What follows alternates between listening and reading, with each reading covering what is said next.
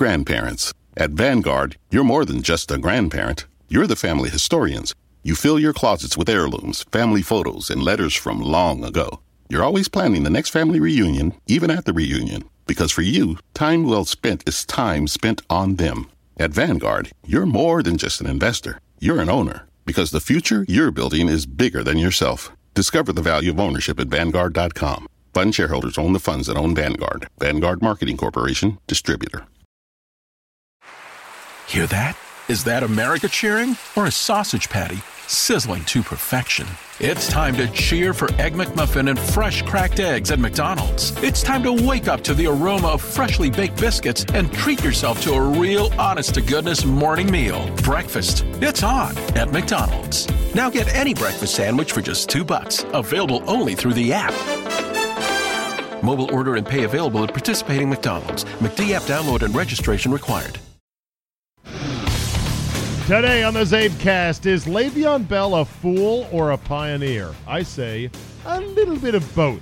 Meanwhile, why did Jimmy Butler want out of Minnesota in the first place? Well, it's complicated, I've found out. Andy Pollin swings in to enjoy the view from first place, plus an old school Andy episode on the 1970s Marquette Warriors. All that and more in your essential sports talk day starter. It's locked and loaded, so buckle up and let's go. Here we go.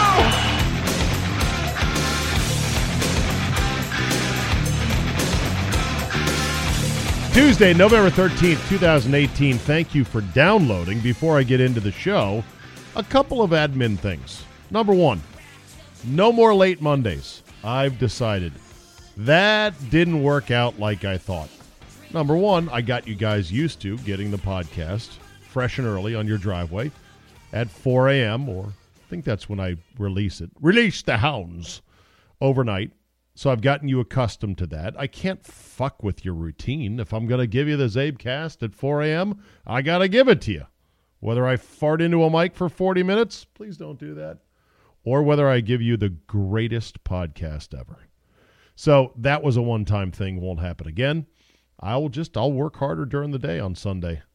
I do I do fuck off on Sundays. I'll be perfectly honest. I sit there and I watch the games and I say to myself, you know, I should really be getting some stuff together for the podcast. And I, I swear, okay, now as soon as the next time out, I'll, I'll get the laptop, I'll get out there and I'll I'll start writing some things and research and ah, you know, okay, how about after dinner?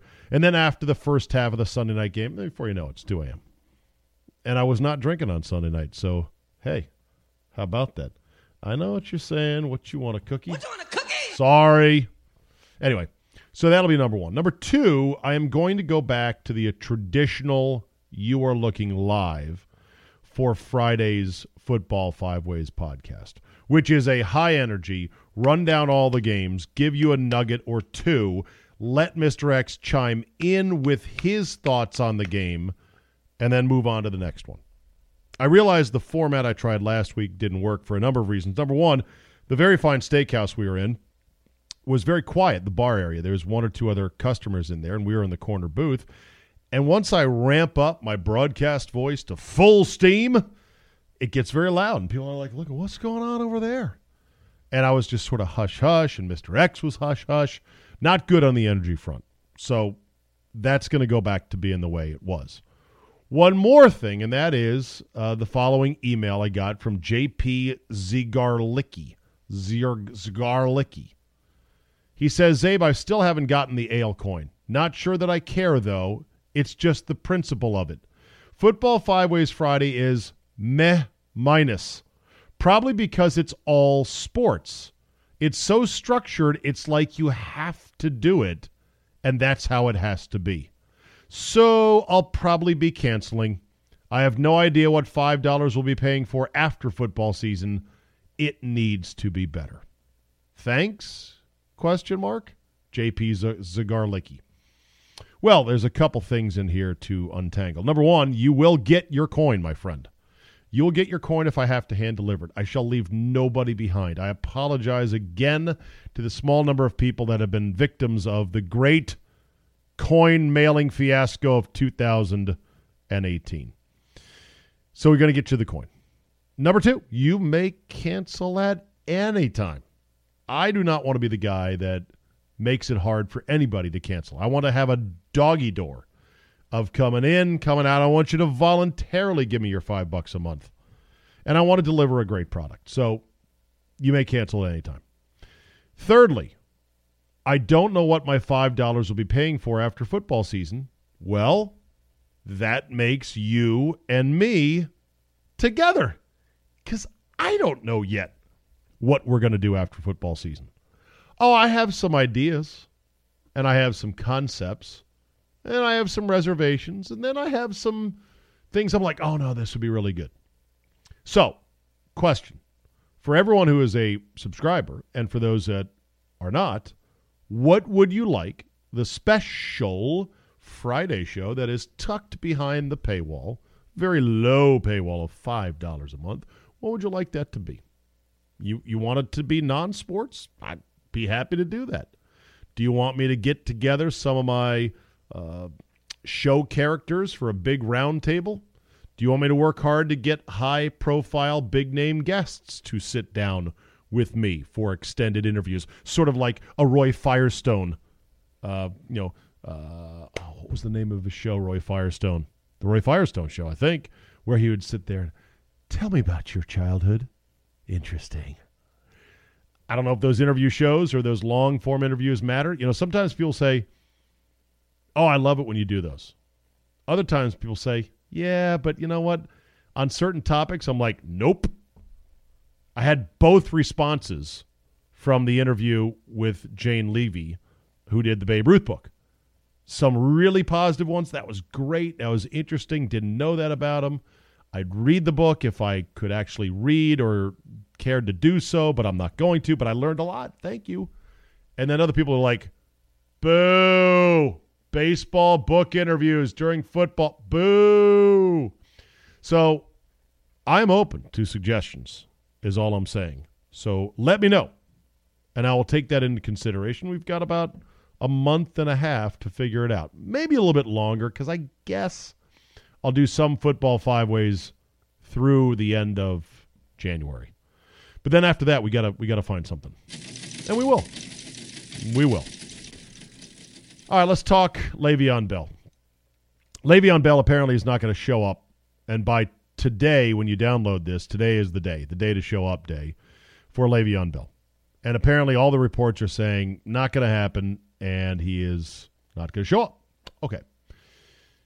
Is he an idiot or is he a pioneer for how to treat these situations? Good question. I'm not entirely sure. I think there's a lot of merit to what he is doing. And I think he understands the dynamics of it that, hey, I don't want to play on a one year, $14 million deal. I really want a multi year deal that's going to pay me 35 to 40 guaranteed, maybe more and then I'll see how long I can play after that. But I've got to get the multi year deal down now. I cannot wait another season. Because if I play another season, not only could I get hurt, but I might not have as good a season. And had Le'Veon Bell been playing this year, and had he lost touches and time to a healthy and now cured James Conner, who beat cancer, then that kills his stock. That murders his stock. This is part of the reason why any college basketball prospect who has solid info that he is going to go in the top 15, anywhere near the lottery, go. Do not go back to school. Do not fall for the okey doke of, well, I'll get my education and I'll still be good at basketball. You want to go when you can trick pro scouts the most. You go when you when they are lathered up like you are the real deal because remember, error of recency. People remember what they last saw they don't remember everything. So if Le'Veon Bell were to play, had played this year and had played not so great, and if James Conner had stolen his spotlight, like he probably would have in some regards, it would have killed his ability to get a big deal this next offseason. I believe Le'Veon Bell will get a big deal from somebody this next offseason. There are teams that have money that definitely have a need for a big time running back, which people still think Le'Veon Bell is. The Jets will be one to throw money at him. The Colts need a running back as well. The Texans might be in the mix there, although I'm not sure about how much money they have. The Redskins might be in the mix. I hate to say it, but it's true. And it may not be the worst decision either. Can't believe I'm saying that, but okay. Somebody's going to pay him. And the 35 to 40 million guaranteed is better than playing on 14 million guaranteed this year. And then looking at possibly next year, he might have only been given a one year, $8 million look see deal for it. If he, and especially if he was coming off a major injury, he might have gotten one for eight. So when people say, well, he'll never make up the 14 million, true, you can't make up time once time, earning time is passed and the earning window of an athlete is finite. Once you lose that, it's gone forever. I get you on that. But I think that he might have ended up playing this well, provided if he can get a deal in that 30 to 35 million dollar guaranteed range. He might actually have done okay. Here's the flip side to it with Le'Veon Bell. If you're going to do one of these power moves, you have to be a professional about it. You have to not be fucking jackass like he is. You have to treat it very seriously. You have to put on a good front to the media. You have to talk in very measured tones. Look, this is the best thing for me. I don't want to play under this tag. I told the team that repeatedly. They didn't meet my market price or what I thought would be my market price. They wouldn't release me either. And I'm just going to take the year off. But I'm, I'm going to be in pristine shape. I'm going to train, train, train. I'm not going to, you know, post Instagram posts of me jet skiing and shit. And I'm not going to taunt or torment the team. I'm going to say very simply, I'm not playing this year. Thank you. And I will walk out the door a free agent next year. If you do that, you have a much better chance of getting a deal from a new team because they look at you like, I know this is a novel concept, a professional, which Le'Veon Bell does not look to be. And maybe you say, well, Le'Veon Bell could never look that way because look at his previous suspension for marijuana use. Does he look like the sharpest crayon in the box? The answer is uh, no, obviously. But if he does this, if he does kind of blaze a trail in which players are really confident of their ability to get a long term deal if they just sit out a year, or if the threat, like Le'Veon Bell, may end up being a huge boost to any number of free agents to be any other any number of franchise tag players, especially running backs, who will threaten to do exactly what Le'Veon Bell did to scare the living shit out of the teams that are going to go down this route. Sort of a hey, it's happened before. And even though the Pittsburgh Steelers made the playoffs and they went however far and they got James Conner, who was great, they didn't like the fact they didn't have a year of production out of a, a back like Le'Veon Bell and especially if if you know Conner is in the concussion protocol for any time, or if he's hurt, then that would really screw him. The mere fact that Le'Veon would have blazed this trail, done it once, could scare people. And part of me does like the fact that Le'Veon Bell has essentially jumped jumped out of the trunk naked with his big old bird's nest of pubes like Mr. Chow in the movie Hangover, grabbed a crowbar and just started wailing on the Pittsburgh Steelers. Oh, you're going to franchise tag me again, huh? Okay. You want to fuck on me? You want to fuck on me? Hey, go! Whoa! I'm with you! I'm with you! You gonna fuck on me? Nobody's gonna fuck on you! We're on your side! I hate Godzilla! I hate him too! I hate him! He's destroying cities! Please! me? Nobody's gonna fuck on you! Oh, yeah. You, I'm with you! You gonna fuck on me? You No- gonna Le'Veon Bell is saying you gonna fuck on me and give me that franchise tag again? No, I'm gonna get a crowbar, jump out of here, and and just straddle your neck and start beating your ass with this thing. Stay tuned for that. Jimmy Butler. Oh, sorry. Jimmy Butler's going to the Sixers. I don't know. I guess I'm in the minority, and I think that this is such a tasteless, such a terrible way to force your way off a team. But it is the NBA where, unlike the NFL, players have insane amounts of power. Like it's almost the mirror opposite. And Jimmy Butler is going to sign a contract this summer that's going to pay him the supermax, and he's going to get five for one nine nine ninety. Five years, one ninety. Damn near forty million dollars a year. That's outrageous. That's ridiculous. There's no way Jimmy Butler should make that much money. Nobody. Well, I I don't want to say nobody should make it. It's overpaid in my estimation compared to the player he is. statistically, he profiles almost exactly like Bradley Beal. His game is different. He's more defensive. He's a bit more intense. Kind of a hard guy to handle, pain in the ass, you know, practice wise and whatnot. But that's basically who he is. Nobody's talking about Bradley Beal as a guy you'd want to rip up your team for, pay the Supermax deal five for 194. Are, are they saying that? I mean, I would think not.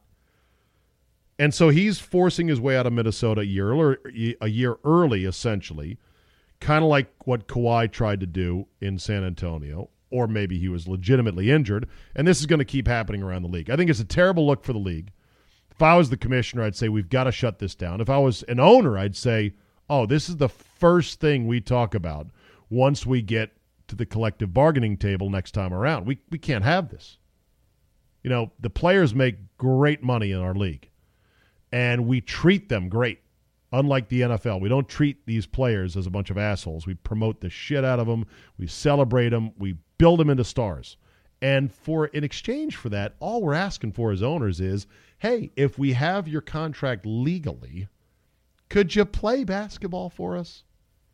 Preferably 82 games out of 82 games, because that's how the league used to be, barring serious injuries. Now you got rest days, and you got management days, and you don't play back to back days. It's soft. And now you got guys like Jimmy Butler forcing their way out of Minnesota. Here's what I didn't know I Googled, so why does Jimmy Butler want out of Minnesota? and I couldn't find a straight answer. Like, there wasn't one thing. He just wanted out. He was, he's like, he knows he's not going to stay in Minnesota. He wants to get a jump start on his new place he's going to play. And so he's like, well, why should I stick around? GQ has a story here written by Alex Shultz titled "The Seven or the Insane Jimmy Butler Trade Demand Beef, comma explained." Number one, the inciting incident. NBA Twitter blows up after a bunch of reporters write that Butler wants out of Minnesota. He's the latest to engage in some pre free agency maneuvering. With one year left on his deal, that he let the Timberwolves head coach Tom Thibodeau, he won't re sign with the team next summer. You could argue, by the way, part of this is if a player of value like Butler knows he's not going to re sign, he kind of owes it to the team to say, hey, look, you should probably trade me to get something left. Otherwise, I'm going to walk out the door course, that simple heads up is turning into a power play, a leverage play. Butler's preferred destinations, writes GQ, are the LA Clippers and New York Knicks, which is a real sentence and not a joke. Stage two, family joins the fray. Andrew Wiggins, who's on the Timberwolves, has an older brother, Nick, who is overjoyed to hear that Butler wants to leave Minnesota. And so he goes to Twitter and he tweets Hallelujah. Smiley face, hands in the air. Okay. Now you've got more intrigue. A top 15 NBA player in Butler is trying to leave his team a month before the start of the regular season. And some people now think that Butler might have, might have gotten with Karl-Anthony Towns' girlfriend or ex girlfriend. And of course, people run to the internet to try to find links and, and, and Instagram posts and pictures and everything else. Karl-Anthony Towns shoots down the rumors by saying, triple laugh cry emojis, hashtag fake news. There are so many thirsty women, though, that uh, have big duck lips and huge boobs and Instagram accounts that are out there for NBA players to have. Like, you should never, ever be fighting over just one of them. There's a million more behind where that came from. Then Jimmy Butler heads to Instagram himself and submits a 10 second video clip of him working out in the offseason, which, as GQ writes, is a daily requirement if you're an NBA player. It ends with him saying, Hallelujah, keep that same energy, a clear reference to Nick Wiggins' tweet. Are you with me so far? Here's the audio. Come on now, play for me. Oh.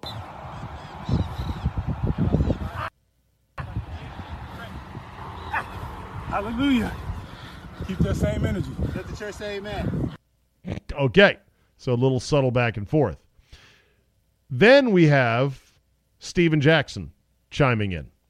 Stephen Jackson is 40 years old. His time in the league is essentially over, although, is he still playing for somebody? He was recently. I think he's out now for good.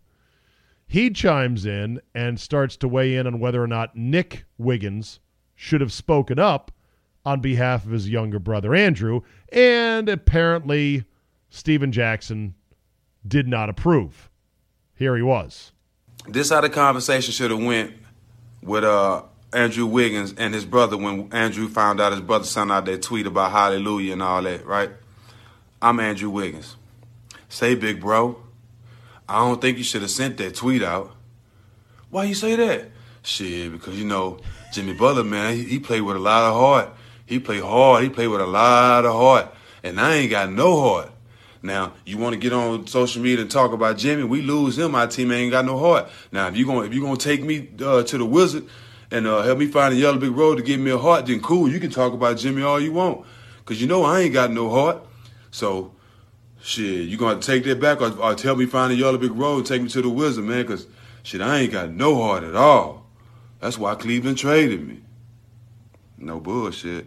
You ain't got no heart, and your brother you ain't gonna play basketball. Why you worry about that, bro? But like he said, keep that same energy.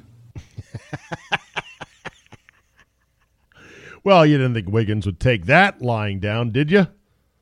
He then posts, Wiggins does in response, SJ slash old dudes, that would be Stephen Jackson, slash old dudes, stay hating like he was anything special, bum ass. I keep that same energy everywhere I go. Then Stephen Jackson responds again by posting a video of him literally blowing smoke alongside the caption, Have a good year, little one. This ain't the smoke you want. God bless. Somebody at little one for me. It's unclear, writes GQ, whether Jackson doesn't know how to at somebody on Instagram. Again, he is 40. Or if this is a power move. I I don't I don't know about any of this. I find it amazing that it doesn't seem to affect the NBA's popularity whatsoever. That fans of the NBA they just roll with it. It's so utterly juvenile and Timberwolves didn't get back shit in this trade compared to what they should have for an All-Star. They should have gotten at least a first round pick back. They didn't. They should have gotten at least a near All Star or a single All Star player in the deal, which they didn't. Um, but they had to dump him because he was just killing him. Basically, he was he said that you know after he'd played a little while, rested a little while, he said Jimmy Butler, okay, that's it. Um, after this game, I'm just not going to play. And what are you going to do? What are you going to do? And what could the league do?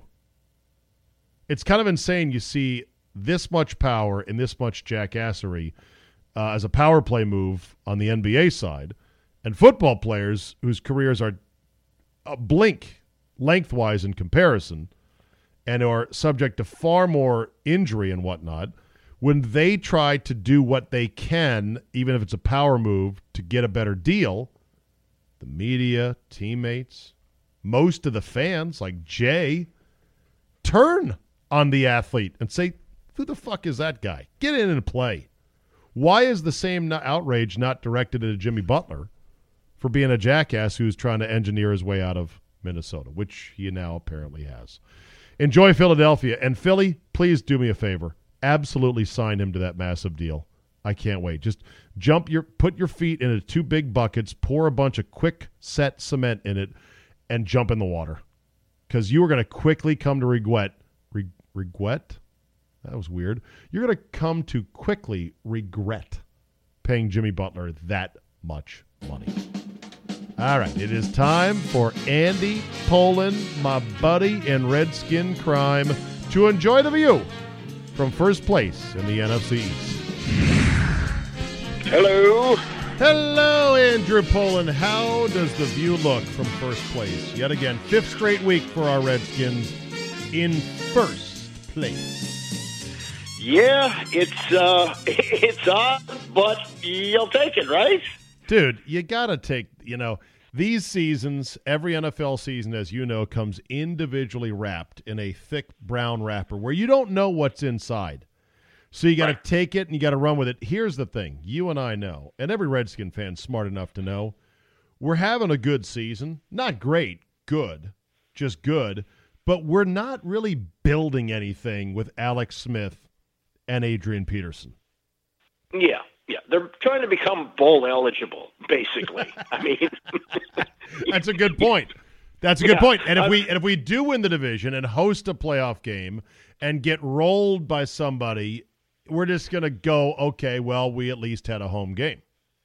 Right? Yeah, well, it's it's like you know you watch Maryland in like the noon game, and you go, yeah, maybe they can win six and get into a bowl, and then you watch Alabama at three thirty, and you go, oh yeah, they're also a college football team, and it's you know same thing with the Rams and the Saints. I mean, it's a different level, right? Yeah, it is. But that said, it's great. As I said today on my show on the Team 980, I said, look, I've seen that game that I saw on Sunday with the Redskins and Buccaneers. It's just, I saw it with the uniforms flipped.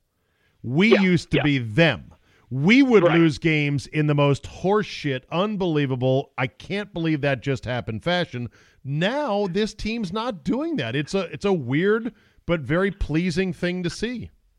You know what this game was like? You and I can relate to this. I hope other people can too. When uh, the Buccaneers played the Raiders in the Super Bowl, you invited me and my son Jeremy, who was 11 years old, over to your house to watch the game because you had an early form of HD. In fact, they had to do a separate broadcast Yeah. because you couldn't even, you know, regular television and the HD broadcast. Anyway, uh, you said, I just bought a ping pong table. I said, Oh, good. Well, Jeremy's really good. He'll beat you. And you said, Come on, he's just a kid, 11 years old.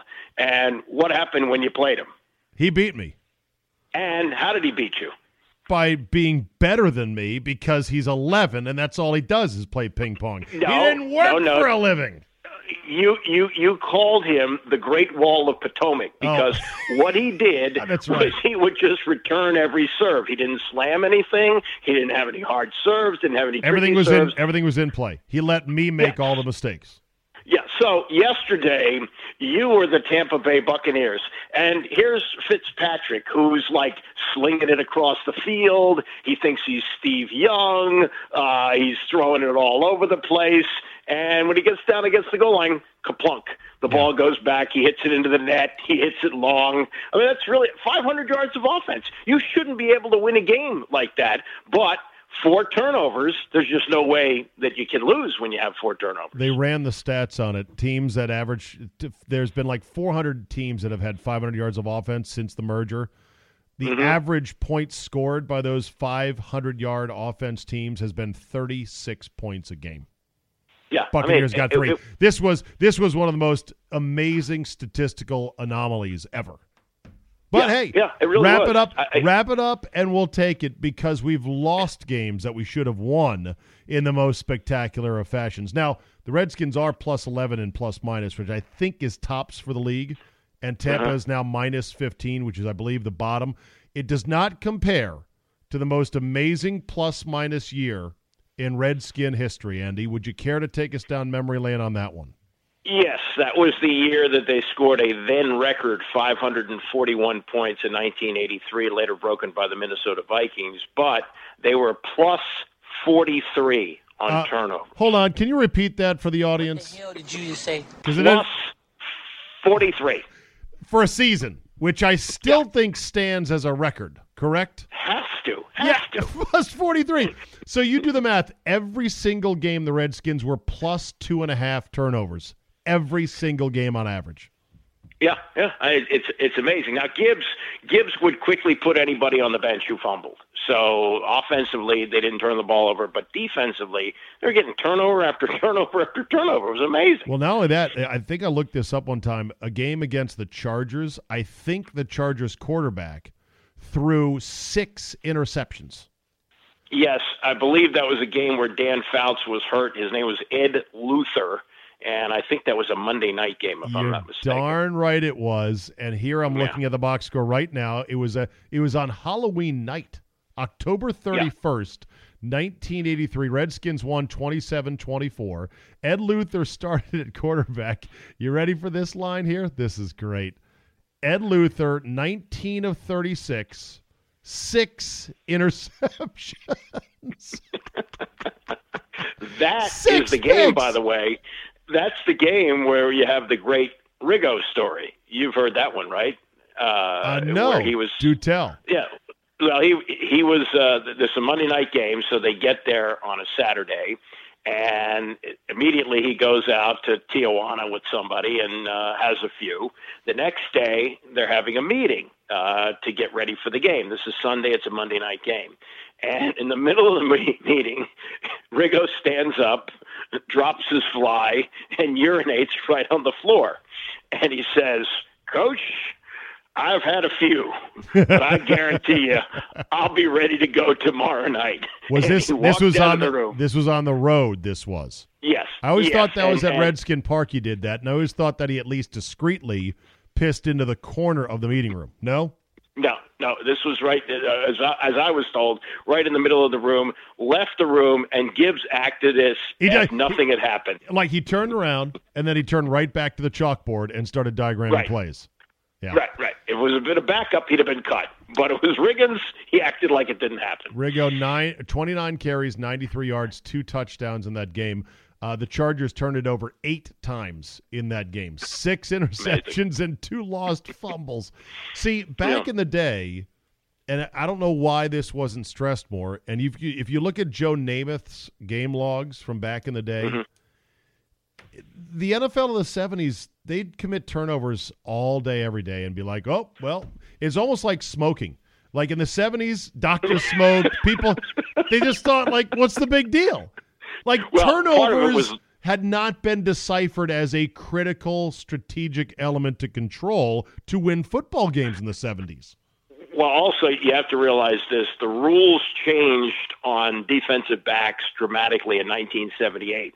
So prior to 1978, when you had guys like Pat Fischer playing, you could pretty much tackle the receiver. So Right. quarterback throws the ball to the receiver, he's tackled, and a defensive back is free to pick up the ball. So that's why you had so many more interceptions. Yeah. Now, would you? Now, people are going to say, well, this is why they got Alex Smith to not commit turnovers. That the old guy, old number eight, he was throwing for 300 yards a game, but we weren't winning because there was a couple mm-hmm. picks in there.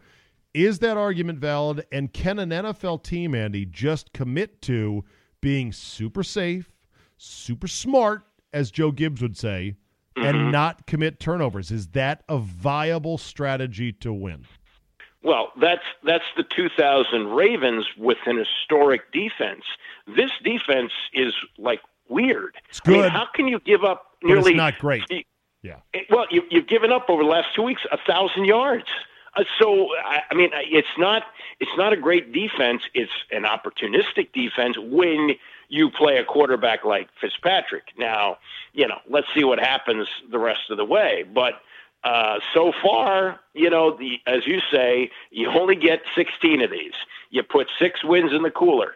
If you put two or three more in, probably three, you're in the playoffs.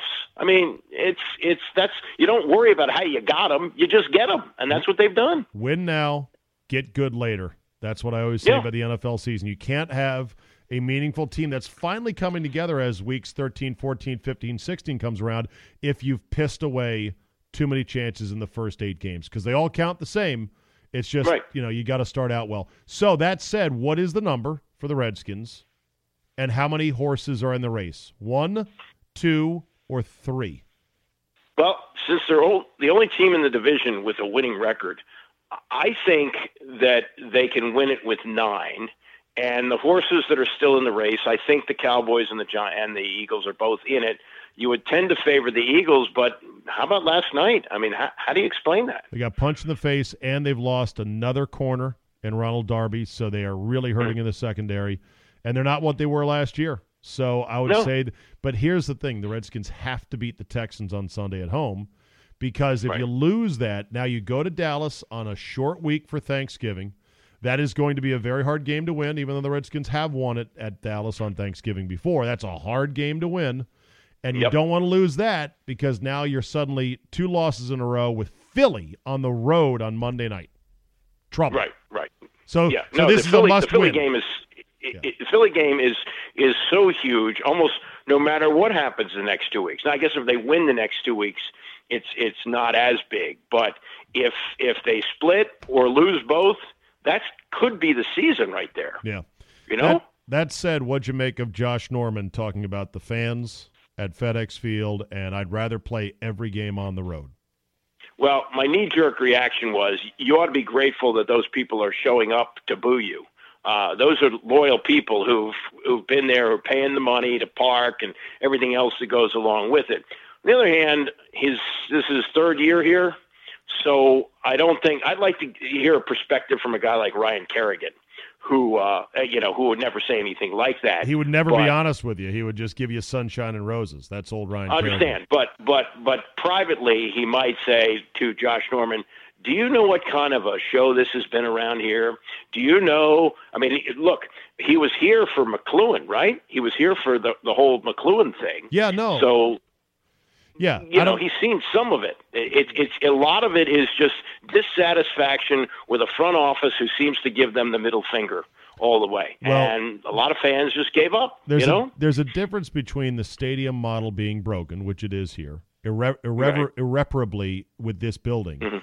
And the fan base being excited that the team is playing well. The fans are still Right. here; they're just home. They are not going to go out to that desolate, disfigured, awful concrete jungle in the middle of nowhere and fork Right. over a lot of money. They're not going to do it. They're going to be at home. Right. Period. That's how it is. So you're going to get bad crowds. You're going to get a lot of visiting fans, and it is what it is. I just, you know, when it comes to Josh Norman, I said this yesterday. I'll say it again. Athletes, Andy, they have no idea what it's like to be a fan. Just like Right, we have no idea what it's like to be an athlete. They have no idea what it's like to be a fan. So many modern athletes that have reached this level aren't even fans themselves. Like when they were young, they were already good enough that they were playing, playing, playing. They might have had a favorite player or two. They weren't dressing up with their dad in their uniform. Hey, daddy, papa, we gonna win today? How's the team gonna do? yeah, They No, were so true. They were playing. Yeah, that's right, and that, that's that's exactly right. And and a lot of the guys in the league don't even know the league. Like you know, they may watch some of the Monday night game, and I guess now with social media and stuff, you know more. But I, I give you a quick uh, George Starke story.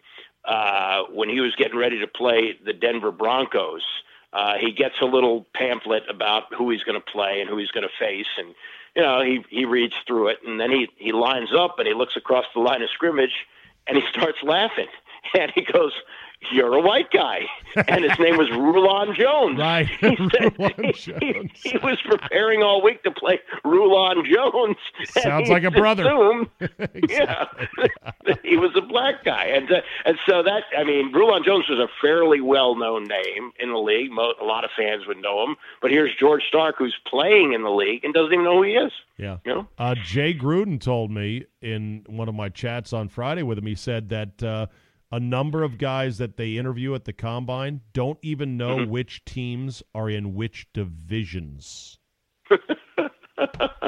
and that's the state of modern fandom, right? yeah, They don't yeah, care. They're yeah. like they they know the teams. They're not sure about the divisions, and they don't care. It's like when is my first bonus check clear? Because I'm going out to buy a car, which I can't blame Right. them. I'd do the same thing. yeah, Uh, okay, so so I think I think ten wins it walking away. I think Mm-hmm. I think nine you're going to need some math, and I think it's still going to be a pillow fight to nine wins. I think the Redskins will lose two of the next three games, and I think either the Giants or the or either the Cowboys or the Eagles will win two of the next three games. So we will be sitting here three three weeks from now with the Redskins holding on to a one game lead, not a two game lead. Yeah, I mean it's been so long since they've been a front runner. The last time was ten years ago under Zorn when they were six and three and they managed to finish eight and eight. There was also the seven and one start in 1996. They got to eight and three with a win at Philadelphia, and I was thinking they could fall into the playoffs from here. They Yeah, missed it at right. nine and seven, so you don't know. Okay. Uh, did you see where Craig Carton got convicted? Almost Yeah, immediately. Yeah. And here's the question I have for you. Craig Carton, for those that don't know, uh, the morning co-host of Boomer and Carton on WFAN, Andy's old radio station in New York City from many years ago.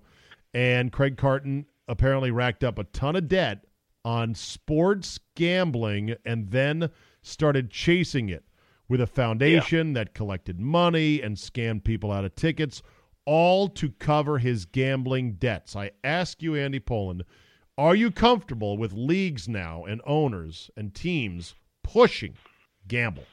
Gamble. Yeah, I think Gamble. I think legalized sports sports betting is is something different. Uh, the, the gambling debts that he racked up, I'm not so sure he would have been doing that in you know the kind of legalized gambling that we're no. talking about here. I know, but I'm saying here is something that ruined a guy's life and defrauded Yeah. a lot of people out of a lot of money. And the NFL is now, and the NBA is actively in on this, going, oh, this would be great. Let's do it. Hey, everybody, gamble on our sport. Yeah, yeah. Well, look, it, Are you okay with it? Yeah, I, I am because it's it's happened, you know, all over Europe. And uh, I look, I'm not a gambler, but the few times I've been with you to Vegas, I've really enjoyed that. You know, It's twenty dollars here, twenty. You know, Right.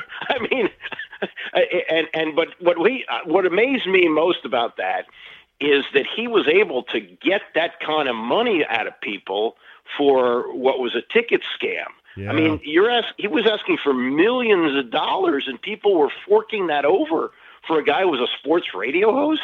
That was odd. Well, he had he had a slick presentation, and if you ask enough have. people, they're going to give you money. I uh, I, I did the whole gambling thing. Look, I think it's overblown. I think in the next five to ten years, a number of entities are going to go. Is this all we're getting in terms of gambling? Like our our revenues are not going the way we thought they would. I firmly believe that the people who like to gamble on sports already do and that Right. the amount of dollars that these teams think they're going to capture is way pie in the sky. Your thoughts? Yeah, I mean, when I, I heard we're going to have legalized gambling, and I said, oh, goody, now I'm going to go out and gamble. I would probably gamble once in a while, but I, I don't think I would do it on a regular basis. And you're right, the people who, but the one thing is, this will enable the, the revenue to be taxed, Yeah, and also more of a watchdog on games that Funny could lines? be fixed. Well, yeah, Yeah. but but it, instead of games being fixed, games are now being t- determined on horseshit replay calls, horseshit roughing the quarterback calls, and idiotic player celebrations that cost teams 15 yards. So there is a thick element of random stupid that makes you go, you'd be crazy to bet on this game because who knows what's going to happen to tip it one way or the other. Right. Well, but when point shaving, you do worry about college basketball because they're not getting paid allegedly. Right. so Right. You Uh, worry that- about it. You that- worry that- about it. Yeah, you worried about that unless you know which team's shaving points, and then you crush that team and take it to the woodshed. exactly. All right. Any thoughts on the Wizards before we get to an installment of old school Andy here on the Zabecast? Uh, the Wizards, not a good start, and now you've got guys going back and forth. How about Stephen A. going after John Wall for his nightclub antics at Rose Bar? Well, I mean, look, somebody somebody tipped off Stephen A. Is is John Wall the only guy who likes to go out and have a good time? Uh, no. I, don't. I don't.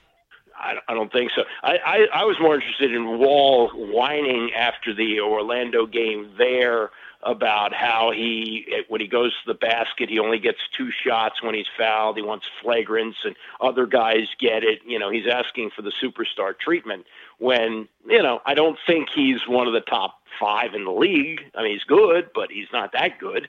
And uh, I, I just think that, and then the then the back and forth, and it just seems like a dysfunctional mess.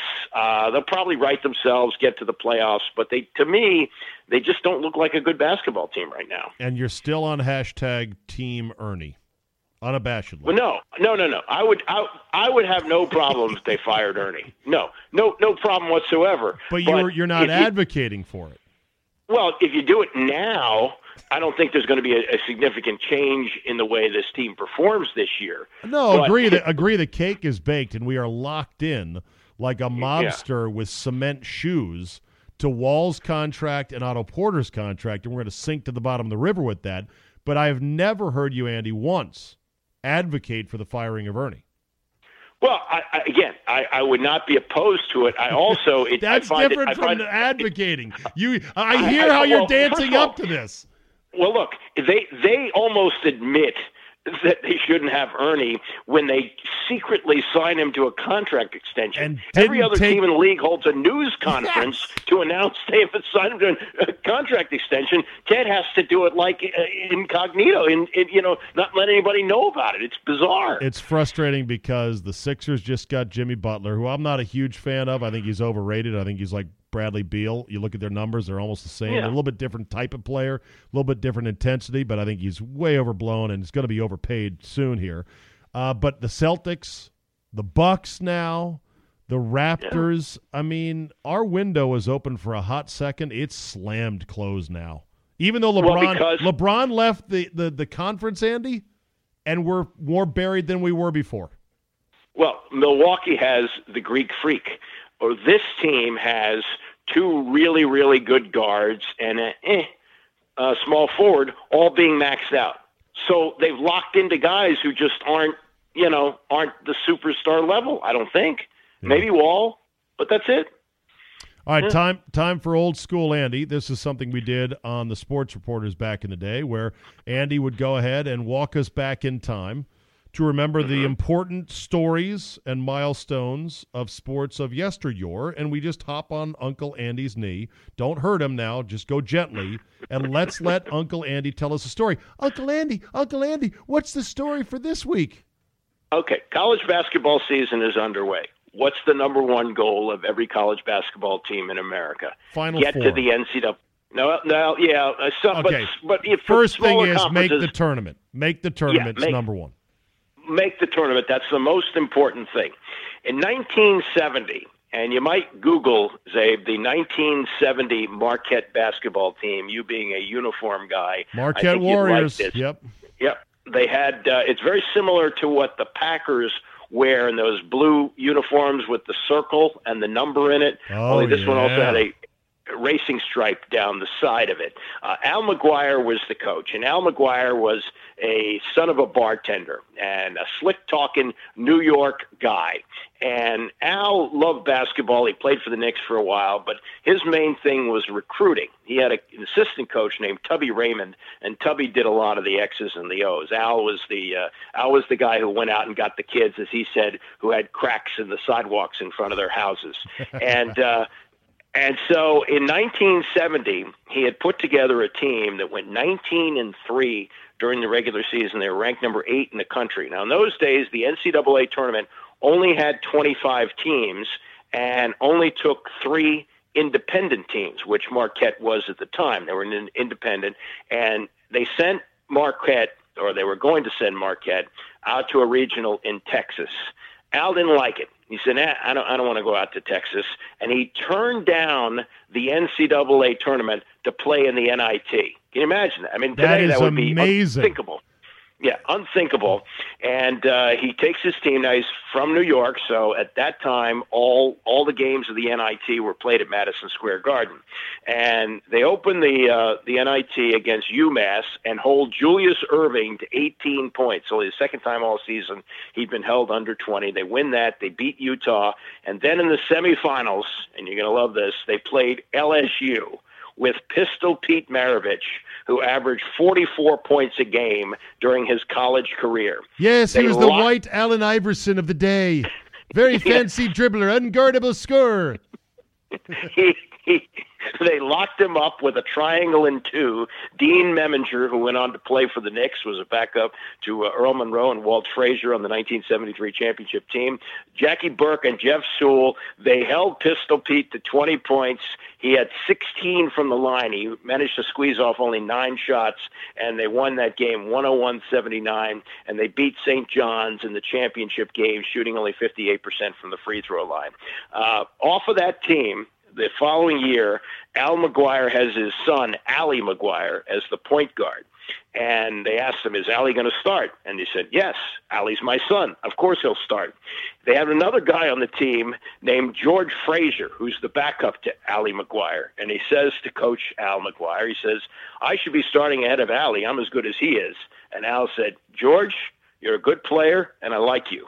But Allie's my son and I love Allie. So if you're going to play, you're going to have to be a lot better than Allie. Oh my God. Yeah. And this was all And, uh, public record, and nobody had a problem with this. Like, hey, this is No. nepotism. We're not starting the best guy.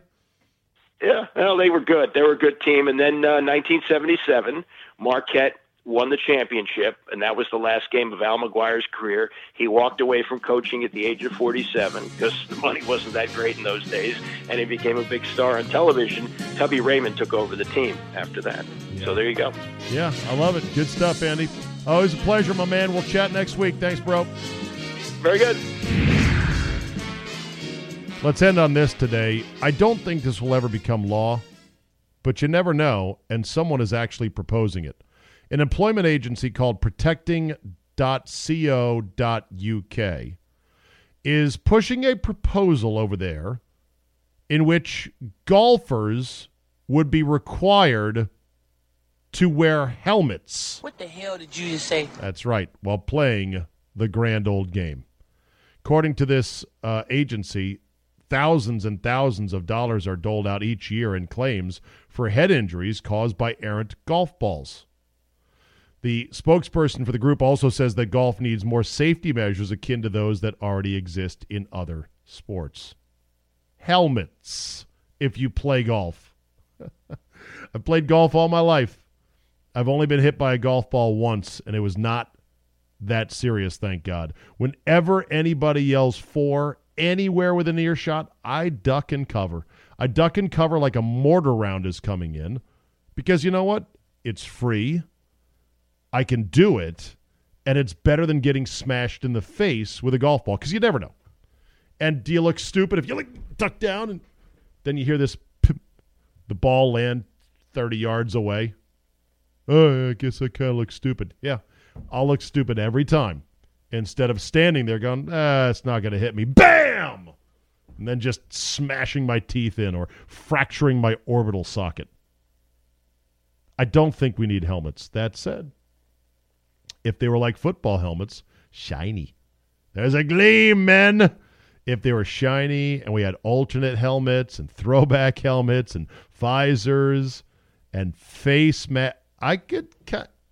They'd get really hot though, wouldn't they? Yeah, they'd they would get hot. I would dismiss this from ever becoming law in the UK for the sport of golf, but there's always that chance. Because believe it or not, I once read an article that said in the UK you cannot get any ladders over like three steps without a special permit. So, like for photogs going over there, if they wanted to buy a step ladder, a typical step ladder that's in the U.S. six feet tall, you can't get that. You get like a two step step ladder. That's it because of health and safety laws that don't allow it unless you are a professional that has a special permit. So I won't rule it out. But my next trip to Scotland, if we have to wear fucking helmets, God help us. Pardon my French. Thank you for listening. Download, subscribe, comment, and like. Tell three friends. More importantly, get the Zabecast app. The app is so great, it's absolutely free as well. It keeps all of these episodes in nice chronological order, including bonus episodes that come along for you subscribers. And it's uh, available wherever you get your ad, your your apps, whether it's Google Play or iTunes. Just search Zabecast. Remember, email me with topics and suggestions and feedback, zabe at yahoo.com. Now, go find that little butter pat shaped like a miniature turkey for Thanksgiving because my family gets those and I think they're so cool. It's just butter, but it looks really cool until somebody takes a slice out of it. Thanks for listening, and we will see you next time.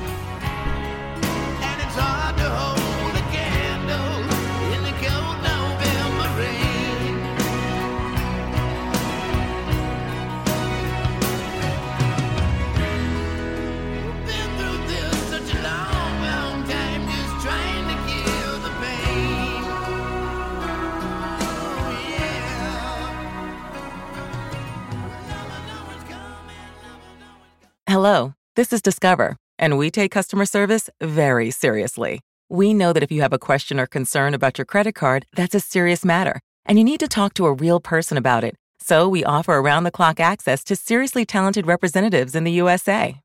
Again, it's a serious endeavor. The only funny thing about it is Bob. If you call us and Bob answers, you're in for a treat. Get 100% US based customer service and talk to a real person day or night. Discover exceptionally common sense. Hear that? Is that America cheering or a sausage patty sizzling to perfection. It's time to cheer for Egg McMuffin and fresh cracked eggs at McDonald's. It's time to wake up to the aroma of freshly baked biscuits and treat yourself to a real honest to goodness morning meal. Breakfast. It's on at McDonald's. Now get any breakfast sandwich for just two bucks. Available only through the app. Mobile order and pay available at participating McDonald's. McD app download and registration required.